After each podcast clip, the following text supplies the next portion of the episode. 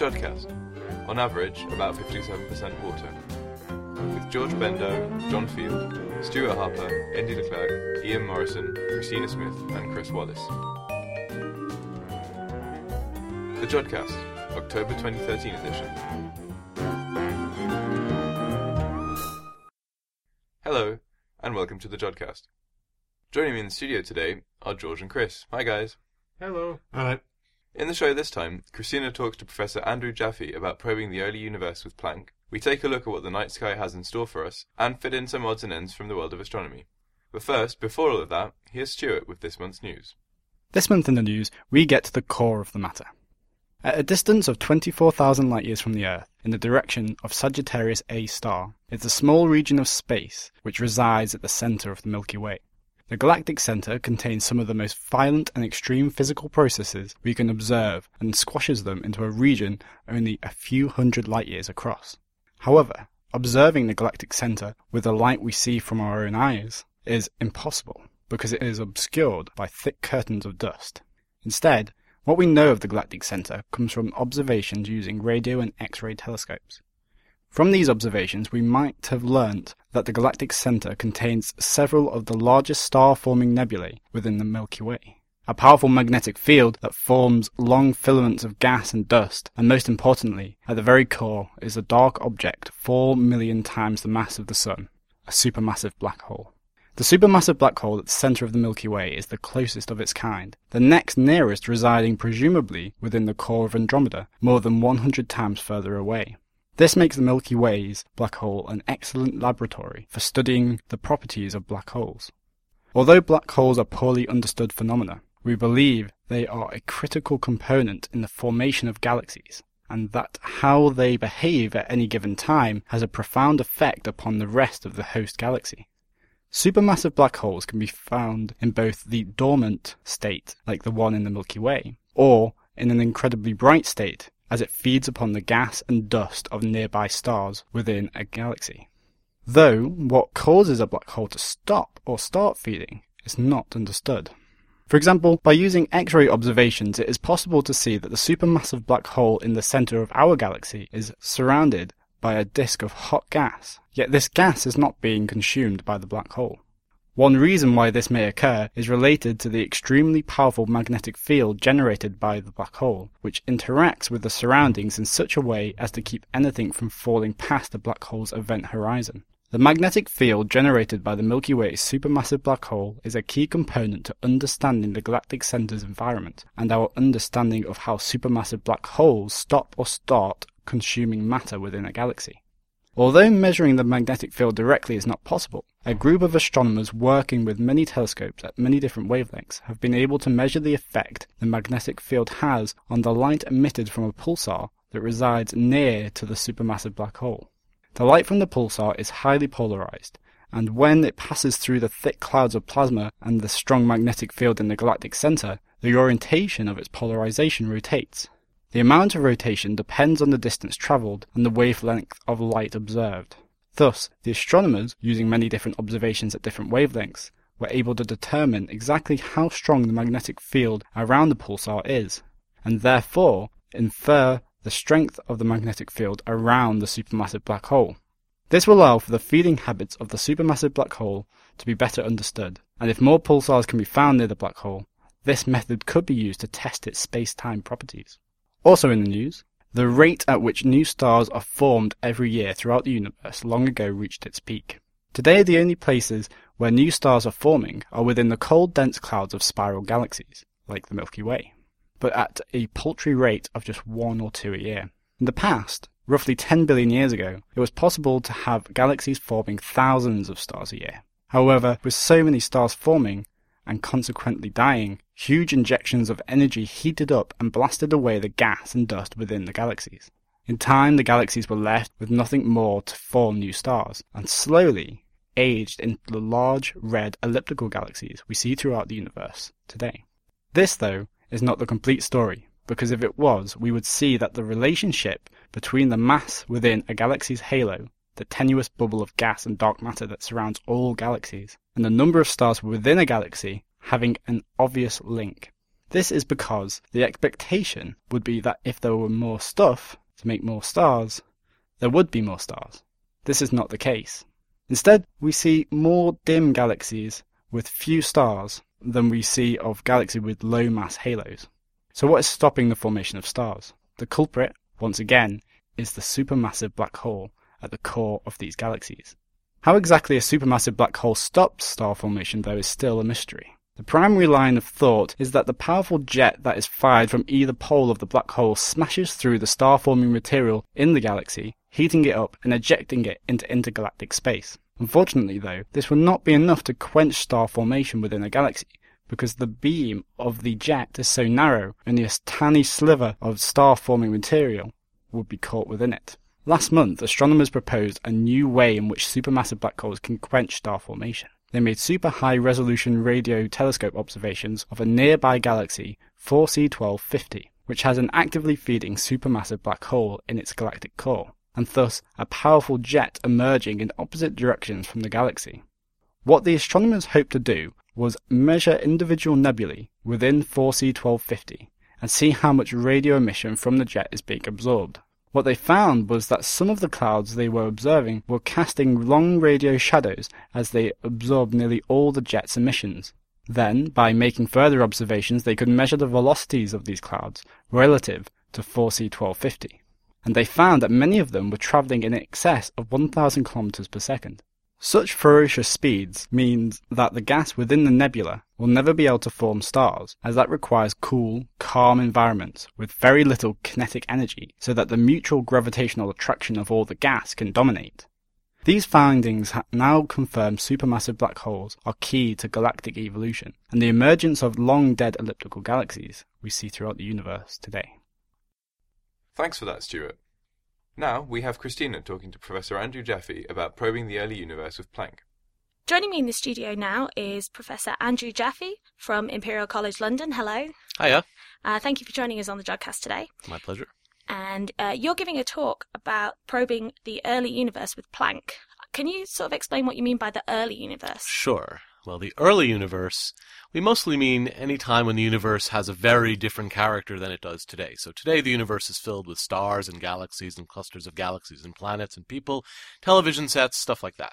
But when we go early on, the universe didn't have any stuff in it that you'd call things, not independent things. So the early universe was more or less uniformly dense everywhere, with tiny, tiny fluctuations. And the further back we go, the more weird the most of the stuff in the universe is. But the basic hallmark is that early on there was no, there were no individual objects, and later on there are objects. So we really probe the time in the universe when there weren't stars or galaxies or things like that in the universe. So this is pretty soon after the Big Bang? pretty soon after the Big Bang. So the thing we call the cosmic microwave background radiation, which is what we observe directly with the Planck satellite that I'll be talking about, is light that comes from 400,000 years after the Big Bang. So I would say sort of anything before about a million years we can call the early universe, but some people might call the very early universe sort of the first seconds or the first three minutes. To some people, that's the early universe. But I'm trying to be a little more Catholic in my description and let it let it start a bit later or let it end a bit later.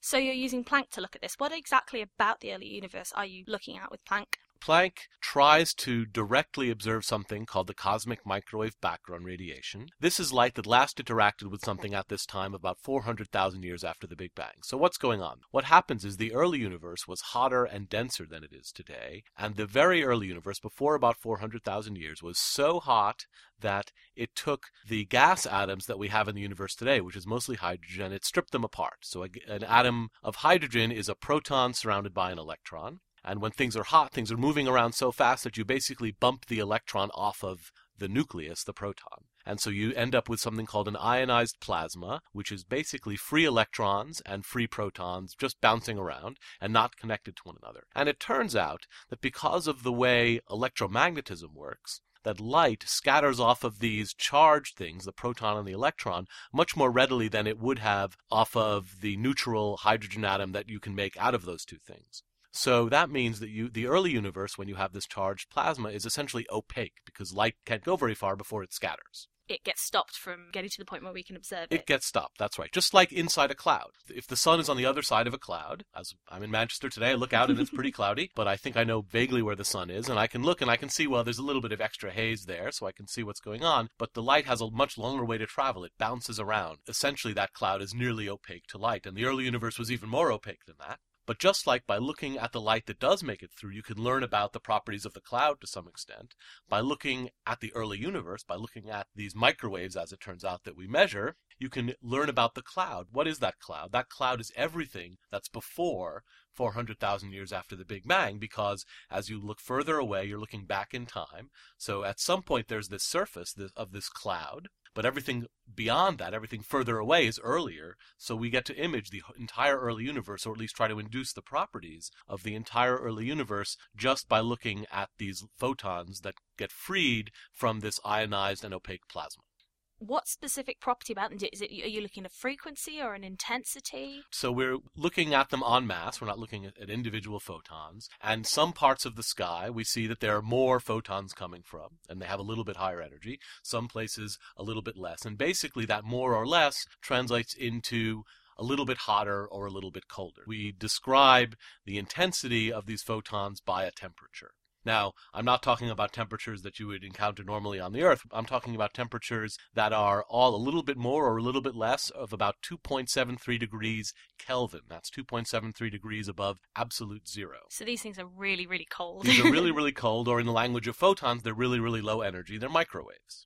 That's because the universe has been expanding, and so all the photons in the universe have been expanding ever since these photons were released from this plasma I was talking about. So early on, these were actually ultraviolet photons when they were released, but as they've traversed the universe in the time since then, they've redshifted, as we say, to become microwave photons, and that's what we see you're mapping these different temperatures, and mm-hmm. what can you tell from these temperatures? More or less directly, where we see a higher temperature, there was more stuff. Where we see a lower temperature, there was less stuff. That's just because the amount of stuff for a for something that is glowing with a temperature basically directly translates into that. We're basically looking at something that is roughly speaking a map of a surface in the early universe. Where it's brighter, there's more stuff. Where it's dimmer, there's less stuff. So we have a map of the clumps that were around in the universe at this early time, the clumps that would eventually grow into those objects that we finally get to see in the universe in much more modern times. So the very the very largest bright things we can see in the microwave background would become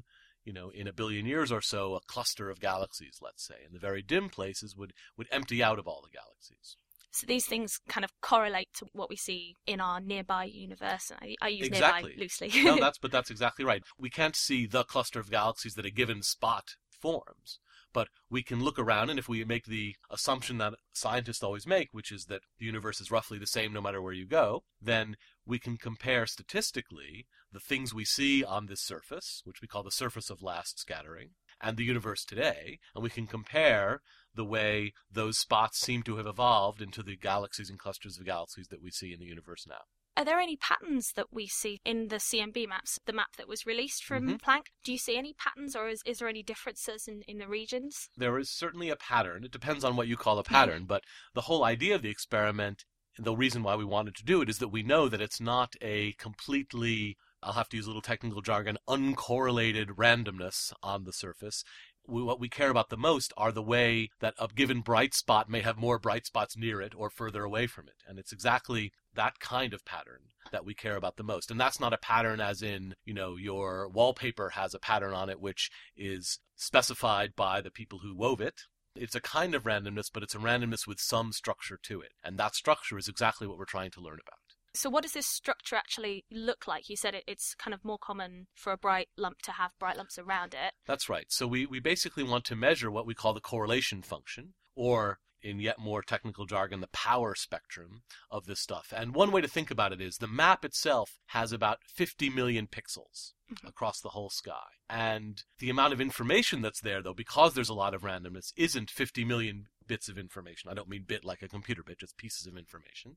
Rather, there's about, in the way we've measured it, about, let's say, 2,500 pieces of information. So there's a lot less information than you might have thought, but we can measure each of those 2,500 pieces of information very, very accurately because we can average over about 2,500 pieces of information for each of those. And so it enables us to get a very good picture of exactly the way a given bright spot might have a certain number of bright spots about 10 degrees from it, just to make up a number, or a certain fewer number 20 degrees from it. Things like that. We can actually look at the way things are arranged as a function of angular size on the sky, and that, it turns out, conveys not all but most of the information that's available to us on the sky mapping these patterns has this been done before? Has this been done with say things like wmap or that's right. So there's a long history of this. So the history of looking for these patterns and finding them dates from about the early 90s from a satellite called COBE and a particular instrument on that satellite called the DMR, the Differential Microwave Radiometer. And over the course of the 90s, people perfected the, the next generation of technologies using ground and balloon based experiments.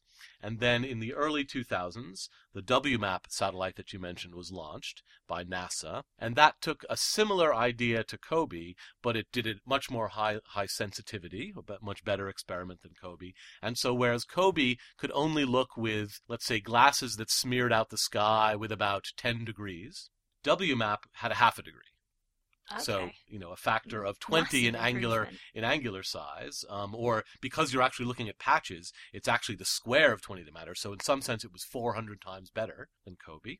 And then subsequent to that, again, there was another generation of ground and balloon based experiments trying to push the envelope of technology. And in 2009, of course, using old technology because satellites, as you probably know, you can't use the latest and greatest technology because you have to make sure that it can fly into space and not be destroyed by radiation and cold and shaking and all that sort of thing. So instead, we're using kind of 2000 technology by the time Planck was launched in 2009 it was a similar leap over WMAP as WMAP was over COBE. So, for example, just in terms of that angular extent that you can see, and that's not the only way you need to describe the instrument, but that's one of them.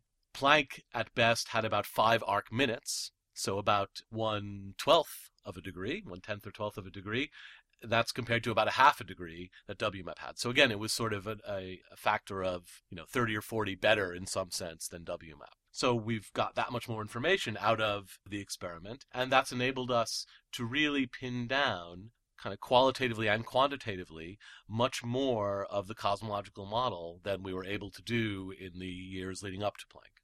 You referred to a cosmological model there. Mm-hmm. What sort of cosmological model do you mean? Right. So the basic idea is well, the Big Bang happened about 14 billion years ago. And given what we know about general relativity, which describes space and time on the very largest scales, we know that there are a certain number of parameters, just number of different numbers you need to describe how the universe expands over time. And those numbers talk about how much stuff is in the universe and how much of the stuff of each kind. So there's more or less normal matter, so atoms and the different kinds of atoms that there are, mostly hydrogen and helium in the universe. There is something, this mysterious dark matter that we know because it induces gravity on various scales, and we see that it's there. It's sort of almost incontrovertibly there, but we don't know what it is because we can't actually see how it interacts with anything except by gravity, so it makes it hard to see. That's why we call it the dark matter. So we can we get a census of how much dark matter there is, how much normal matter, the, the, atoms there are, and then the listeners probably know we've over the last decade or two we've we've grown pretty convinced that there's something which we've grown to call dark energy out there, which more or less makes the universe expand ever faster over time, and that's coming online as, as you might think today,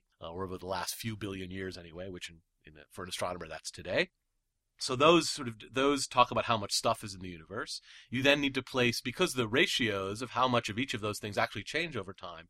You need to specify either a time or something which lets you pin that down. So we tend to measure that by how fast the universe is expanding today.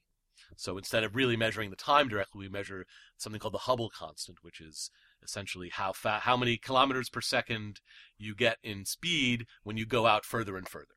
And that's the way the universe expands. So we measure that number. And that gives you something about the global structure of space and time. And then you want to know some numbers which have to do with why there is stuff in the universe, why it isn't uniform anymore, but why there are galaxies and clusters of galaxies. And the two numbers you need to describe that are kind of an overall number for sort of how strong the clustering of stuff is, and then another number which tells you how much more likely you are to get small objects versus big objects. So those two numbers, plus the numbers which describe how much of each of the stuff there is, plus the number which describes how fast the universe is expanding, plus another number which tells you about the astrophysics, which tells you basically when objects started lighting up in the universe. And it turns out those six numbers, I think, are really all you need to describe the universe in all its glory on large scales. Obviously, you need more to know about planets and things like that, but we don't, that's small potatoes for us. That's a surprisingly small number of parameters. It is a surprisingly small number. And if you think about it, that means Planck is, a, is an amazing achievement of data compression. First of all, before it even makes those maps I talked about, which have 50 million pixels, it gathers some many trillions of data points, telemeters them back to Earth, makes the 50 million pixel maps, then makes the 2500 numbers which I talked about, which give you the clustering of the spots on the microwave background sky. But then we take those 2500 numbers, we compress them down to six. That's so, incredible. So it is a, it's a really good data compression. So very high tech. Obviously, you can't reproduce in detail the map that we originally got because most of that is a statistical fact about the way the universe looks. It's not a fact about ah there's a galaxy there and a hot spot there. So you can't. It's not two-way data compression. It's lossy, but it's lossy, but it still tells you an awful lot about what the universe is like today. That's really really interesting stuff. When Planck is producing these maps, obviously, I mean, there's stuff in the way, sort of, mm-hmm. there's our galaxy in the way, there are other galaxies. How do you get from the initial view to just the CMB? Yeah, that's a great question. So when I said that it produced these 50 million pixel maps, of course I was lying. It produces nine 50 million pixel maps, and each of those nine maps is in a different frequency. We do that because we know the spectra, so we know whether something is more likely to be peaking at 90 gigahertz or 300 gigahertz or 500 gigahertz because for many of the different astrophysical things in the universe. And we also know what it's like for the microwave background itself by using all that information about the possible spectra of these different processes which glow essentially along the line of sight, we can use that to disentangle those different things. So as long as, roughly speaking, if we have nine frequency bands, we kind of have access to information about nine different components. And we actually think that overcounts. We don't need that many components. So by using it to actually produce a smaller number of components, we have, we're more sure that we're getting the physics right of each of them. And it, it's still a process that involves science. It's not just a math problem. You actually have to understand something about the physics. And it's a hard problem because we don't understand everything there is to know. So, in fact, the way the team works is we have four different methods to do that disentangling of the different components. And we use all of them, and we then compare the results at the end, and we show that they're essentially statistically equivalent. So, we know that we haven't made any unwarranted assumptions, and we haven't we haven't put in anything into the data that isn't there that's incredible that you can kind of get rid of it by the sort of peaking at every different point and that you can get down to such small sort of temperature differences because i mean things like stars and, and, and our, our Milky Way must create a lot of light and a lot of emission. That's right. In those nine original maps that we start with, most of them are dominated over most of the sky by something that isn't the microwave background that we care about. In, in a few of the cases, you can see at the at sort of the top and the bottom the microwave background peaking up, but we couldn't really do this problem at all if we didn't have all of those different frequency channels. And even given that, we end up, for the data as we release it today, we end up only using relatively small fractions of the sky to produce the final results, and that's because so much of the sky is dominated by emission that's along the line of sight that you talked about. Are there any future plans for the data? Any anything that's Sure. So this is only the first year of results. We're going to probably have two more times when we release Planck data. The most important thing is that the experiment ran and actually is still running, but for over two and a half years, and we've really only released 15 months worth of data. So we'll have about double the amount of data to eventually go on also very important. Um, although normally we just think of light as being either bright or dim, but light also has a property called polarization. And uh, people might have had polarized sunglasses, and they know that if they twist their head by 90 degrees, they can actually change the way things look. And if they look at light uh, reflecting off a surface, like uh, like water, but if you look at it in different ways with your polarized sunglasses, it looks very different. We measure the polarization of the light from the microwave background as well, and it turns out that that carries both sort of some duplicate information and some complementary information to the temperature as well. Over the next few months, we'll be perfecting our measurements of the polarization using the same data that we've already got, but just, just understanding the processing of the data better. And in sometime in 2014, we'll be releasing a data set that has not only more intensity data, but also has polarization data. So at some level, it's going to be three times more data. Whereas the intensity is one number, the polarization, because it's basically an arrow, on the sky. Actually, it's an arrow without a head. It's like a stick. And but you still need a, you need a length for the stick and an angle. And if you those two numbers, which is therefore two numbers for every position, in addition to the intensity number that you had before, we're sort of tripling the amount of data. And so, will these be used again to kind of constrain models, or That's right. Some of the, the things we will use it for is just more or less to confirm or challenge the numbers that we've got so far because the same physics that produces the temperature at the early universe also produces the polarization. But because it's essentially a new window, we're hoping that we can find new things. And one thing that we hope for, although we're not sure that Planck will be sensitive enough because it depends on the way the universe actually is structured, is that one of the ideas that is that in the very early universe there's a background of gravitational radiation. So just the, the ripples in space-time early on it turns out that that induces a very specific kind of pattern in the polarization, one that we can look for. And if we found this, this would be an amazing achievement and a real piece of evidence for an important part of our model, which is beyond that it's just the Big Bang, but that something called, I'm sure your, your listeners will probably hear other people talk about it here, called inflation. And inflation is a way that we go and lay down those initial fluctuations in the early universe, the ones that grew eventually to become the galaxies and clusters of galaxies that we see. so by inflation you sort of mean the rapid expansion? That's right. So in the early universe, we, we think one explanation for the way the universe got to be the way it is today is that something like 10 to the minus 35 seconds after the Big Bang, uh, the universe underwent this very rapid expansion. Um, sometimes, sometimes called superluminal, but you know nothing is actually moving faster than the speed of light except for the expansion of space. So, so there's nothing wrong with that happening. We think that happens, and uh, that has the ability to lay down fluctuations that we see, uh, but it also lays down these gravitational waves. And if we can observe those, that would be an amazing achievement that would really teach us more about the structure of space and time than we've ever learned before, really. Wow, there's a whole load of stuff that you can get out of this then. That's This right. is- it's a really exciting field. Thank you very much for telling us all about your research, and I uh, hope everything goes well with the next few releases of data. My data. pleasure. Thank you very much. Thanks for that, Christina. Now we come to the part of the show where we fit in all those other things we can't fit in anywhere else the odds and ends. Well, I'm going to kick these uh, odds and ends off by talking about the Kepler Space Telescope. We have talked about Kepler a few times in the past. And we're coming back to it because the last time we mentioned Kepler, we'd noted that the second reaction wheel out of four reaction wheels had broken and stopped working, and so Kepler was unable to continue its mission of hunting for exoplanets. It's already found at least 3,000 candidates for exoplanets, so it did a pretty good job of its mission, but unfortunately it didn't have the precision and stability required to pick up the tiny variations in light due to the, the passing of exoplanets in front of stars. However, it is a space telescope, and you're not going to pass up the opportunity to use that for science, and obviously most of the onboard instrumentation is still working. NASA put out a call in August for ideas about how to use Kepler in this two-wheeled state, so this less precise state that could possibly still do astronomy. Just to be clear, when you say less precise state, it just means less precise in terms of pointing, not less precise in terms of being able to measure the amount of light from individual stars, right? Of course, yeah, this is in terms of how stable it can be on a very, very specific point in the sky over long periods of time, which is So what it these wheels, they, they just stabilize the telescope. exactly. Okay. So obviously this is still of a lot of use to the astronomical community and dozens of proposals came in, including plans to use it to detect near-Earth asteroids, trying to find Jupiter-sized exoplanets, and even monitoring Neptune. One of the more interesting ones is that stellar physicists have said that Kepler is now in a really good position to, in fact, study a certain type of star population that very little is known about. These stars are known as OB stars. They're very hot, very massive, and very, very bright. And Kepler wasn't in a position to study them before the reaction wheels broke because the light coming from these stars would just overwhelm any sort of variations due to planets, so it, it wasn't pointing at OB stars at this point. Now that it's less precise, stellar astronomers think that they could use Kepler to look at OB stars and in fact study the stars themselves using a method known as astroseismology.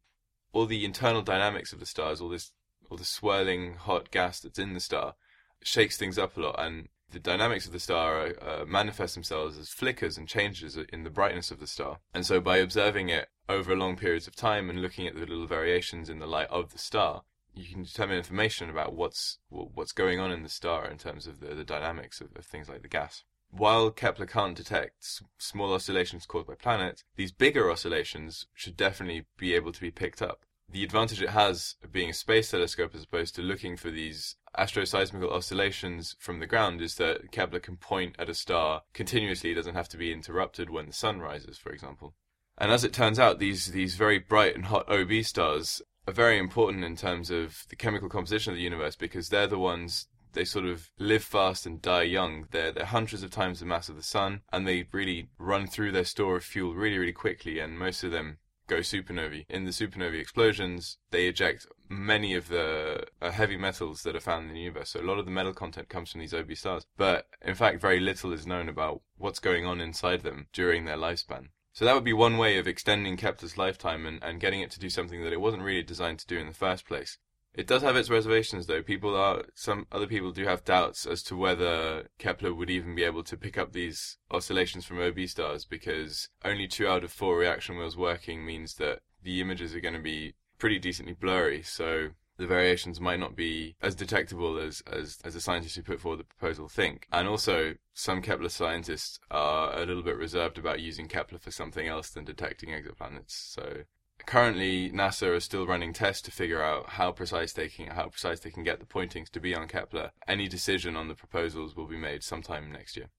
I guess the uh, Kepler scientists just feel like they put in a lot of effort into building this telescope, writing the software for it, getting in, into orbit. Now that uh, the telescope's unable to do the science that they want, probably bothers them a bit that some other group which didn't spend any time whatsoever working on the telescope it can now come in and say, "Oh, we have a great idea on how to use this." Yeah, of So, course, yeah. Yeah, maybe that's part of the reason why they're so reserved about giving the telescope or using the telescope to observe something other than exoplanets. Yeah, it's definitely understandable. I mean, there is the possibility as well that NASA's just going to think, well, there isn't a mission that's justifiable enough for Kepler and to spend the money, the, the funding on a different science goal, and they might just allocate that money to some other more worthy project. So it's it could be a case of, of either having something is better than nothing for Kepler. They're not gonna. They're not gonna just not use Kepler, are they? I mean, it's up in space. The only the only problem is that it's a huge amount of money to put something in space, and the scientific goal has to drive it, and then that primary goal is not there anymore. That is really sad. But you've got to make the best of a bad situation, which is what's happening. I think that's that's a good idea. Well, Definitely, yeah. I mean, the Kepler has sort of achieved its mission objective objective because it did it did do science for its allocated amount of time, and it's found about three thousand exoplanet candidates, and the data hasn't been fully processed yet. But um, yeah, no, I think it's a good idea as well to repurpose uh, to make the, as you say, make the best of a bad situation, and, Yeah. and try and get the most amount of science you can out of it. So, George, what's your odd and end for this month? Well, I'm going to talk about something which, in some ways, is uh, new and cutting edge stuff, but is actually uh, started with uh, observations that were done just over 10 years ago. So, back in 2002, the Hubble Space Telescope did observations of a cluster named Abell 1689. Now, I don't recall exactly why the observations were done. This could have been to look at gravitational lensing, or it could have been done to look at the galaxies within the uh, cluster. But one person, uh, John Blakeslee, looked at this image and said, well, if you look really carefully, you can just barely begin to see where the individual globular clusters are in this uh, system. Just to review globular clusters really briefly, these are things that are a uh, spheres of 1 million stars. Uh, you find them orbiting Milky Way galaxy, you find them orbiting other galaxies as well. This cluster is about 2.25 billion light years away, so that's actually quite a very long ways away to see just individual spheres of a million stars.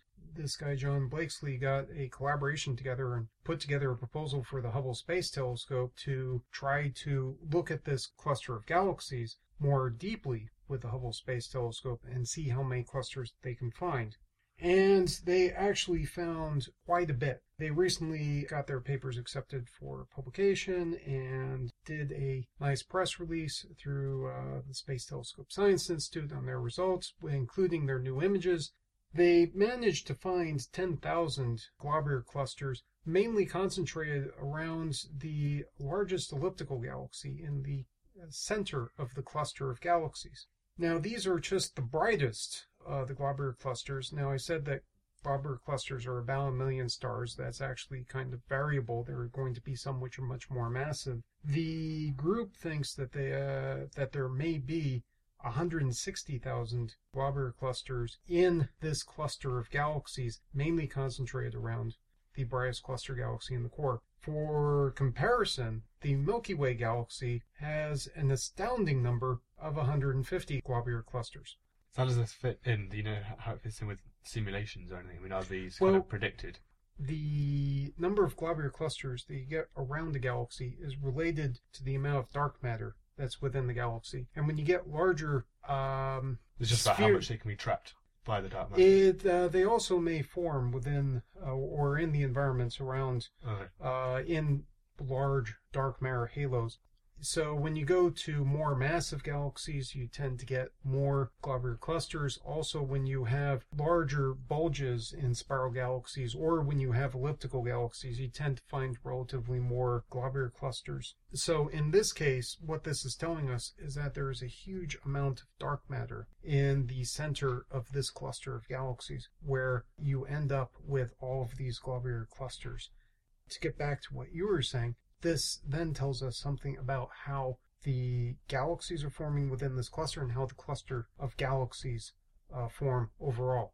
So it's another piece in the puzzle of working out cluster physics.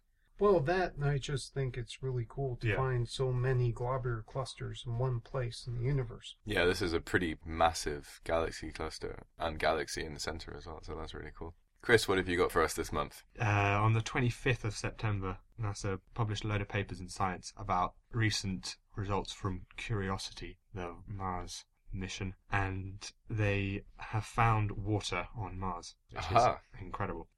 So this particular part of the experiment, which I'll be talking about, they found a little pile of like dust, Mhm. mud, and they call it they call it the rock nest because it was just behind a rock, like a pile of rocks in Mars and they scooped up. I something as they said about a handful of of of rock of, of like sand, and they sieved a little bit out, and they took that small amount which they'd sieved out and heated it to 800 degrees centigrade. Oh wow, they have like a little furnace on the rover or something. You got an Yeah, on the rover. They literally have a Nice. little oven, and so as you as you heated the uh, dust, they measured the gas coming off it, and so as as you heated it, the, the gas was slowly released, so they could count how much water came out, and so they found two percent by volume of the stuff stuff that they put into the oven was water.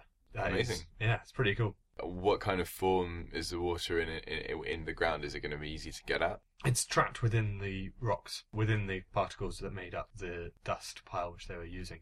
Right. and and so they they obviously they got loads of other instruments on on the mission as well, and they they know that in this pile of dust which they scooped up, another bit went to another instrument, and they did. I didn't quite quite understand this bit, but effectively they found that some of them are very crystalline structures, and some of them the crystals are kind of broken up, and so their conclusion is that the water must come from the uncrystal, the, the broken up crystals Right. Yeah. which is interesting because it kind of says, well, how did that happen? And so they, they look at the water in, a, in even more detail, and they found that the ratio of hydrogen to deuterium hmm that's going to make made up the water is the same ratio as you find in the atmosphere in Mars.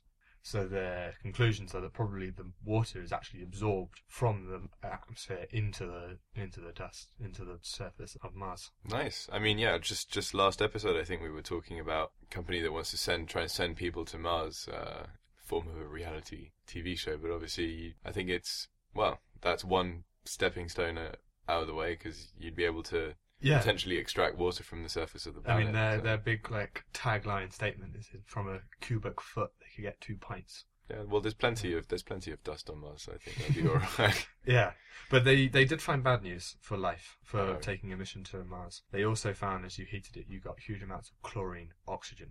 Uh, not so good. So there's highly poisonous substance in the dust as well. So you have to be very careful if you were to take a mission there that none of that dust ever came in contact with a human. On the other hand, you potentially have enough water and chlorine to have your own public swimming pool.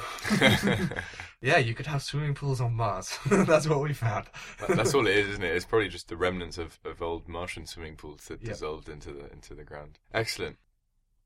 And now, telling us if we can see Mars in the night sky this month, here's Ian Morison. the night sky for October 2013. Before I start, just a little bit about the atmosphere through which we have to observe.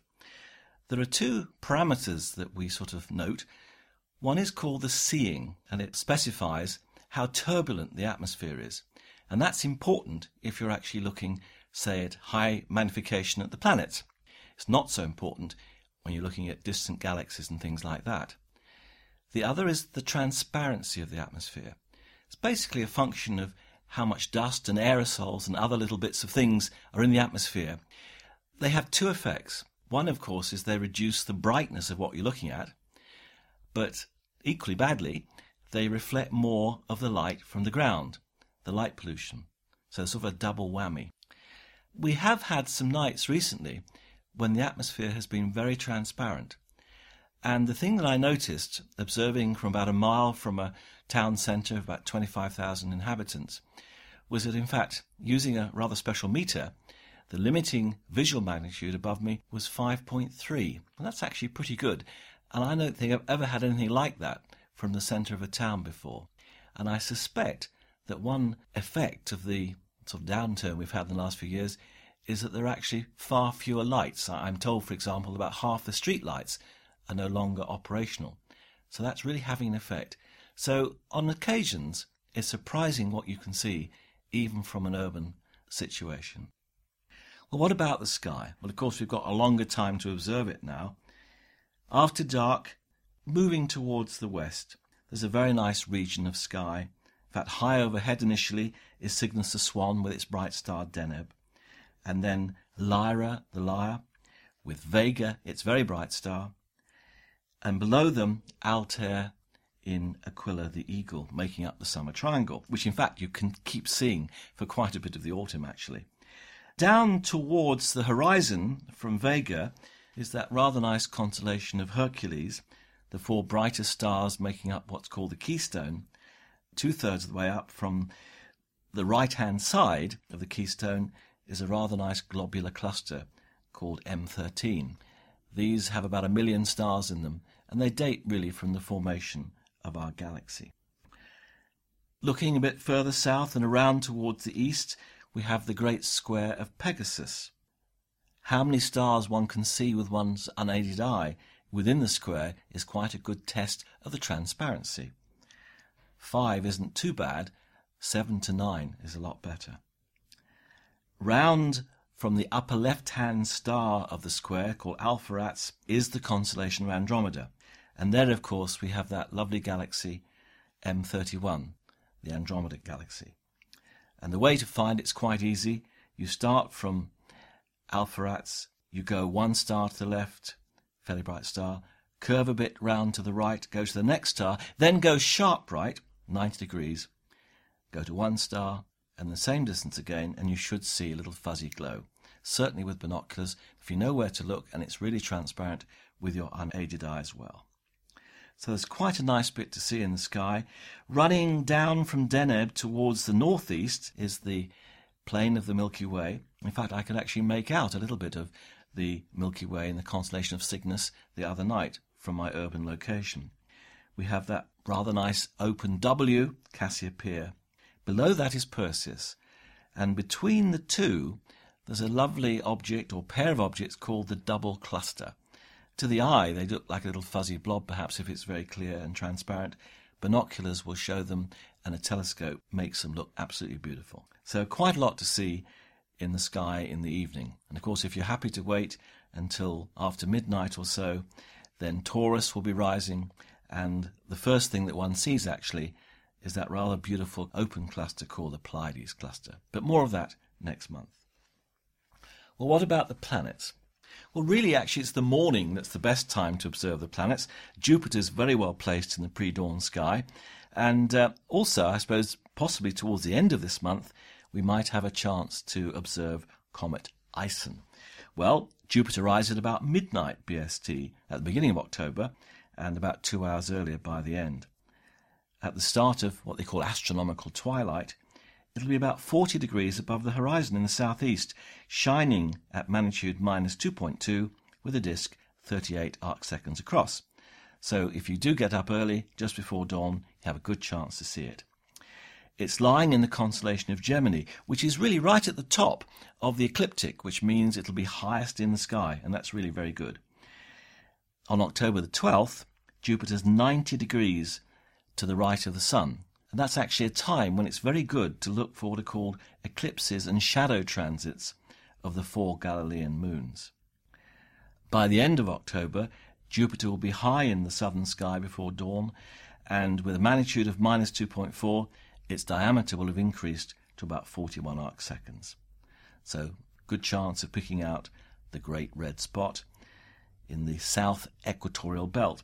And nicely now, both equatorial belts are showing well. Mars is also in the morning sky. It lies in Leo, rising some four to five hours before the Sun this month, and shining at magnitude plus 1.6, so it's not that bright yet. Easily visible in binoculars in the pre dawn sky, but obviously don't use them once the Sun has risen. Its magnitude stays pretty well constant this month at plus 1.6. The angular size increases a little bit from 4.4 to 4.9 arc seconds. Now that's interesting because once it's about 5 arc seconds, you can begin to see some features on the surface, such as the polar caps and Syrtis Major. So we could say by the end of this month, Mars has really started its current apparition. It lies very close to Regulus, Alpha Leonis, on the morning of the 12th, and its pink red colour should make a very nice colour contrast with the blue white of Regulus, which is a little brighter at magnitude 1.4. It's also very close to Comet Ison from October the 16th to the 19th, and that's something I'll come back to a little bit later. Well, what about the evening planets? Well, Saturn lying in Libra, may just be visible low above the horizon for the first couple of weeks, lying well to the right of Venus, over, of course, in the west. And you may well need binoculars to pick it out in the twilight sky. It will have a magnitude of plus 0.7 and an angular size of 15.5 arc seconds. The rings have opened up quite nicely.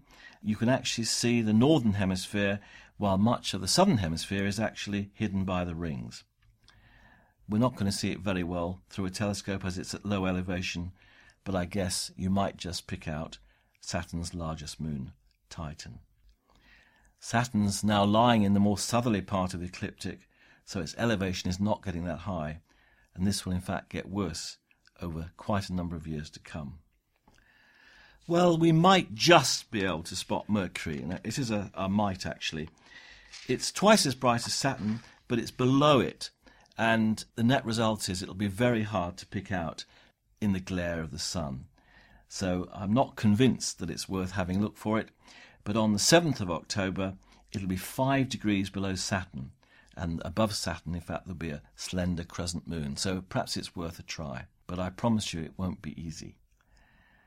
Well, Venus can be seen above the horizon in the west after sunset with its brightness increasing from minus 4.2 to minus 4.5 magnitude, so that's pretty bright. It's moving very quickly across the heavens. It starts the month in Libra, passes through Scorpius, above Antares, and then Ophiuchus before reaching Sagittarius on November the 1st, when it's at its furthest angular separation from the Sun. The disk is getting larger, 18 to 25 arc seconds in the month, but at the same time, the percentage illuminated decreases from 73 to 50%. And that's why there's an interesting fact about Venus the brightness stays pretty much constant over quite a long time. Because when it's further away from the Earth, more of its smaller disk is illuminated by the Sun.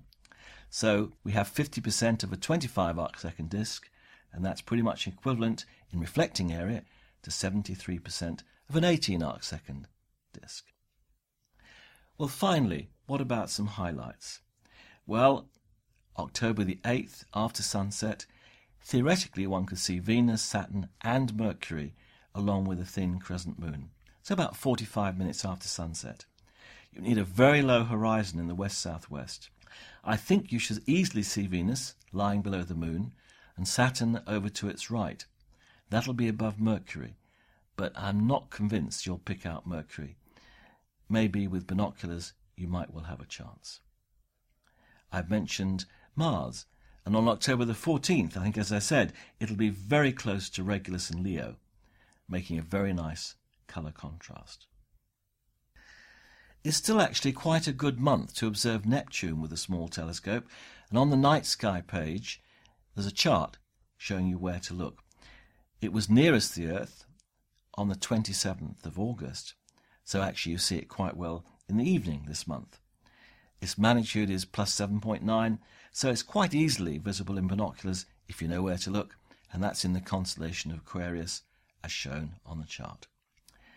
It reaches an elevation of about 27 degrees when due south. If it's a good transparent night, as we had some recently, and given a telescope of 8 or more inches in diameter, you might well be able to spot its moon Triton. Well, finally, you've all heard about Comet Ison, I suspect. It should become visible in a medium sized telescope this month and will lie just above Regulus in Leo on the 16th and very close to Mars between the 16th and the 19th. The brightness was predicted to increase from magnitude 10 to magnitude 7 during October, and with magnitude 7, binoculars should pick it up quite easily. However, it doesn't seem to be brightening as much as predicted, and when observed on August the 12th, had a magnitude of 14.3 rather than the predicted magnitude between 12.3 and 13.5. So sadly, this might mean that Ison will not be the spectacular comet that many had hoped for. On the 16th, it'll be very close to Mars and Regulus in Leo, and it stays within one degree of Mars from the 16th to the 19th. We'll try and keep you updated as we learn more. There's a very nice app for iPad and Android devices called Sky Safari Plus, and that allows you to download the orbital elements of the comet, and it will then plot its position on the sky. And that's in fact how I have found the positions to plot on the chart to show you where Comet Ison be found this month. There's an excellent website relating to the comet with lots of nice charts through the month, and you can find that by searching for Waiting for Ison. All small letters actually, Waiting for Ison. Those three words should find you the website, and I think it's well worth a look at. So let's hope you have some nice observing and you get some of these rather lovely transparent skies so you see the sky more clearly than sometimes. Thanks for that, Ian. And for our Antipodean listeners, here's John Field with the Southern Night Sky. Kia ora, and welcome to the October Jodcast coming to you from Carter Observatory, Wellington, New Zealand. October sees Scorpius and Sagittarius in our western sky after sunset, and by midnight these constellations will begin to set. In the early evening the Milky Way is running north to south, and by midnight it will run along the western horizon. The period around new moon on the 5th will give you the best chance to observe the zodiacal light after sunset in the west. Caused by sunlight reflecting off dust particles along the ecliptic, it will appear as a triangular cone of light. Saturn and Spica are low in the west and will soon be lost in our twilight sky. Venus is still high in our evening sky, and the 8th the crescent moon will sit nearby. On the 17th, Venus will be nearby to Antares and Scorpius. Both Neptune and Uranus are in our evening sky, but due to their faintness, they are challenging targets. The brightest true star in our evening sky is in the southeast. This is Canopus. During the night it will climb higher in our southern sky. Whilst low down, this star will twinkle in a variety of colours, and this will decrease as it climbs higher. Tomari Canopus is Atutahi, the high chief of the heavens. Canopus is only outshone by Sirius, the brightest star in our night sky. Sirius rises in the southeast after midnight. At this time, we have the three brightest stars, Sirius, Canopus, and Alpha Centauri, visible along the Milky Way. Alpha Centauri is the brighter of the two pointer stars that points towards Crux, the Southern Cross.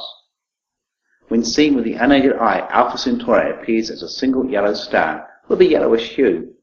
In a small telescope, however, this star can be split as two separate stars, one visibly brighter than the other. One is slightly brighter than our Sun, while the other slightly fainter. Both orbit around each other in a period of about 80 years. Due to it being a binary some list of bright stars do not have Alpha Centauri as the third brightest star, but to the unaided human eye it outshines Arcturus, the next brightest star. The Southern Cross, Crux, can be found in the southwestern sky below Alpha Centauri after sunset. During the evening it will get progressively lower and will be close to the horizon around midnight. From New Zealand, Crux will never set. Travelling along the Milky Way from the pointers and Crux, we come to a bright haze in the Milky Way galaxy. Called the Carina Nebula, it is a vast star-forming region about 8,000 light-years away. This cloud is brighter and covers four times the area in the night sky than the more famous Great Nebula in Orion, yet it is about six times further away. In binoculars and small telescopes, dark lanes and numerous star clusters are visible. Sitting in the Carina Nebula is a bright orange star called Eta Carina. Among the most massive stars in the galaxy, this star has been brightening over the last 20 years and is now visible to the unaided eye. The two magellanic clouds are high in the south, sitting not far from the bright star Achernar. These two dwarf irregular galaxies are nearby neighbours to our own galaxy, around 160 and 200,000 light years away. Both will appear as hazy clouds slowly moving with the stars in our sky around the celestial pole. In 1987, a supernova was observed in the larger of the clouds. Although 200,000 light years away, the supernova became bright enough to be seen with the unaided eye. Very low in the northern sky is the Andromeda Galaxy, easily seen in binoculars from a dark sky site. It is visible to the eye. It is similar in shape to our Milky Way galaxy, but a little bit bigger and nearly 3 million light years away. Jupiter will rise in the east around 3 a.m. and it will be low in the north by sunrise, hiding in the twilight sky as Mars appearing as a red star. In 1989, the first potential extrasolar planet was discovered, and today the current total has risen to 974. Finally, Comet Ison is approaching our star, the Sun, and in early October it will pass by Mars and Regulus in Leo. The comet will be below and to the north of Mars for the rest of October. The comet should be visible in telescopes and in binoculars as the month goes by. The comet may become visible to the unaided eye by the end of October. We may still be in for an impressive display during November when the comet will be at its closest to the Sun. The size of this comet's nucleus has been estimated at being around 5 kilometres. We wish all our listeners clear skies from the team here at Carter Observatory. Thanks for that, John.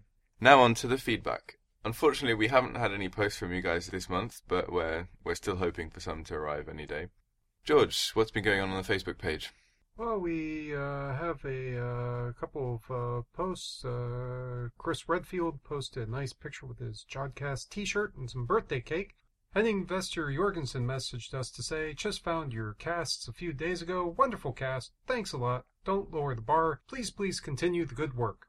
Thanks for that, Henning. That's it's really a pleasure to receive some positive feedback like that. And obviously, we do try our best every month to make sure that the Jodcast is up to the standard that you guys expect. Dr. Evan Keane mentioned on Twitter his job bite was in last month's September Extra. I'm on the current episode of At Jodcast talking about Sagittarius A star, the supermassive black hole in the centre of our galaxy. Check it out.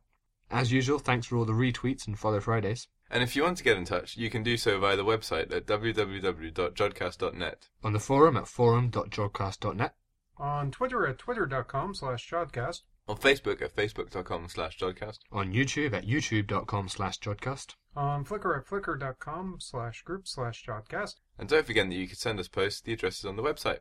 All that remains is to say thanks to Professor Andrew Jaffe for the interview, the editors were Mark Pulver and Sally Cooper, and the producer was Indy Leclerc. Until next time, John.